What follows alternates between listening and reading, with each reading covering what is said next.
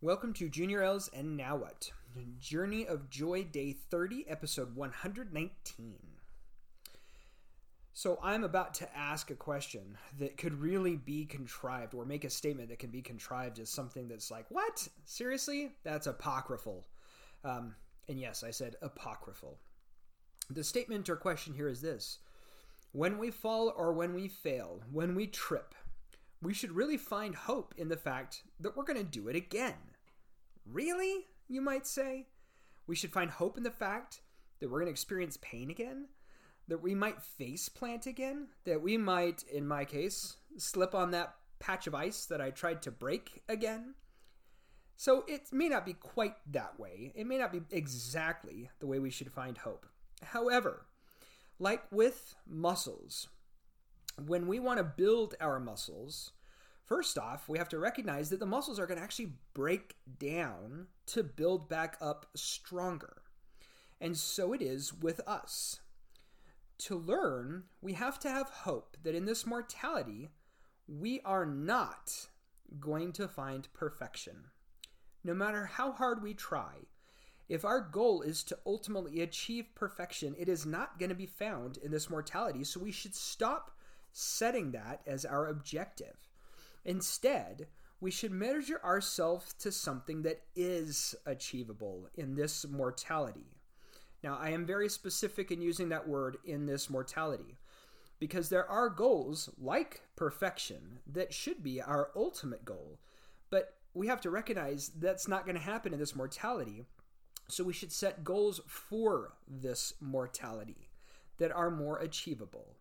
And so let's use that goal as the fight. Did I get up when I fell? Did I fight to continue?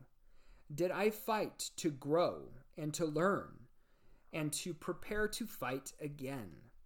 That is an achievable goal. Perhaps a bit abstract, but it is achievable. Let's take Sam and Frodo from Lord of the Rings as a really, really good example of this.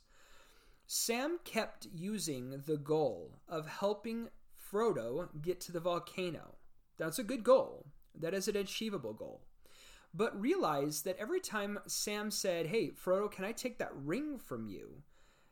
Frodo kept saying, No, uh uh-uh, uh, nope, nope, not to happen, not to happen. And to some extent, Sam probably felt like a failure. Why doesn't he trust me? Why can't I do that? What can I do instead? And so at the very end of Return of the King, yes, I'm going to ruin it for you, when Sam finally realized that for them to get to their goal, he needed to change his approach. He couldn't carry the ring, but he could carry Frodo. Probably one of the most amazing scenes in the entire trilogy, especially in the movies. We too need to do the same thing. We need to change our mentality. If we are setting lofty goals for ourselves of this mortality, what am I going to achieve in this life? Then we need to be able to achieve them.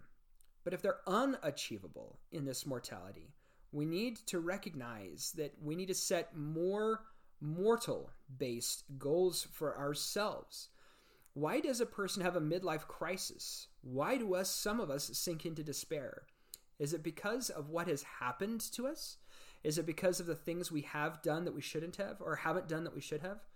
Perhaps. But I would argue that a lot of despair and a lot of, of pain comes from not succeeding at goals that we have set for ourselves.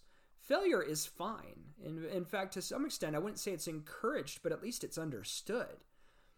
But to succeed, we need something achievable. And I would put before you that that achievable goal should be the fight. So, for our self progression, for our personal growth, we need to evaluate what is our measurement stick for this mortality. Is it, well, if I don't achieve perfection in this mortality, I failed? Well, we're going to fail no matter what. But are we going to fail against our ultimate objective? I would say perhaps instead of setting that as our goal, maybe it should be that every single time I fall, I will pick myself back up. That will be my measurement stick. That is what I will set as my standard. I, I would like to read to you one quote.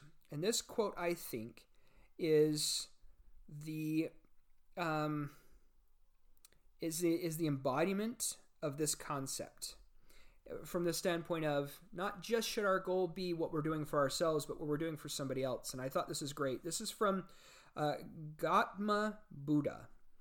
If you light a lamp for somebody, it will also brighten your path. How does this apply to our goal? Well, our goal should be that every time we fall, we get back up. And it should be that every time someone around us falls, we need to do our best to make sure they get back up too. Even if that effort is by lighting a light for them, because that lights a light for ourselves as well and helps our personal growth. That is an achievable goal, and that is something that will ultimately lead to more of an eternal perspective of perfection, but not something that we need to worry about in this mortality as our goal for this mortality, because it isn't achievable in this mortality. What is achievable is the fight. Find your own joy by measuring yourself against the fight. Did I fight? And will I continue to fight? Thank you for listening.